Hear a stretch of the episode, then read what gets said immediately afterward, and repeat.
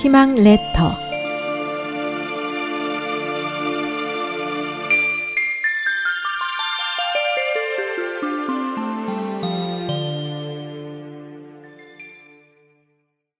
창해 일속 창해 일속 넓은 바다에 한톨 좁쌀 중국 송나라 때 소식은 당송팔대가 한 사람으로 명문장가로 손꼽힙니다.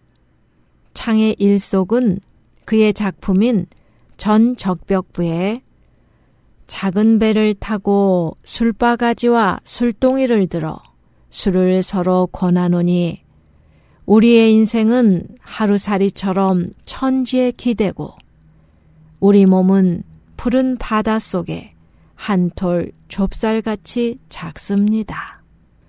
내 인생이 잠시인 것을 슬퍼하고 장강의 끝없음을 부러워합니다. 라는 문장에서 비롯되었습니다. 이 부분은 적벽부에서 뱃놀이를 하며 피리소리를 듣던 소식이 피리소리가 처량한 것을 연주자에게 이유를 물으니 연주자가 답한 내용의 일부분입니다.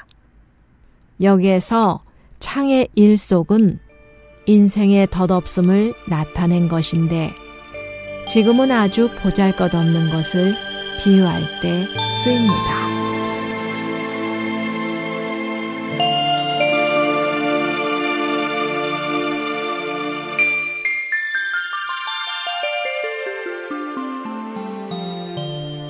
에스오에이치 희망지성 국제방송에서 보내드렸습니다.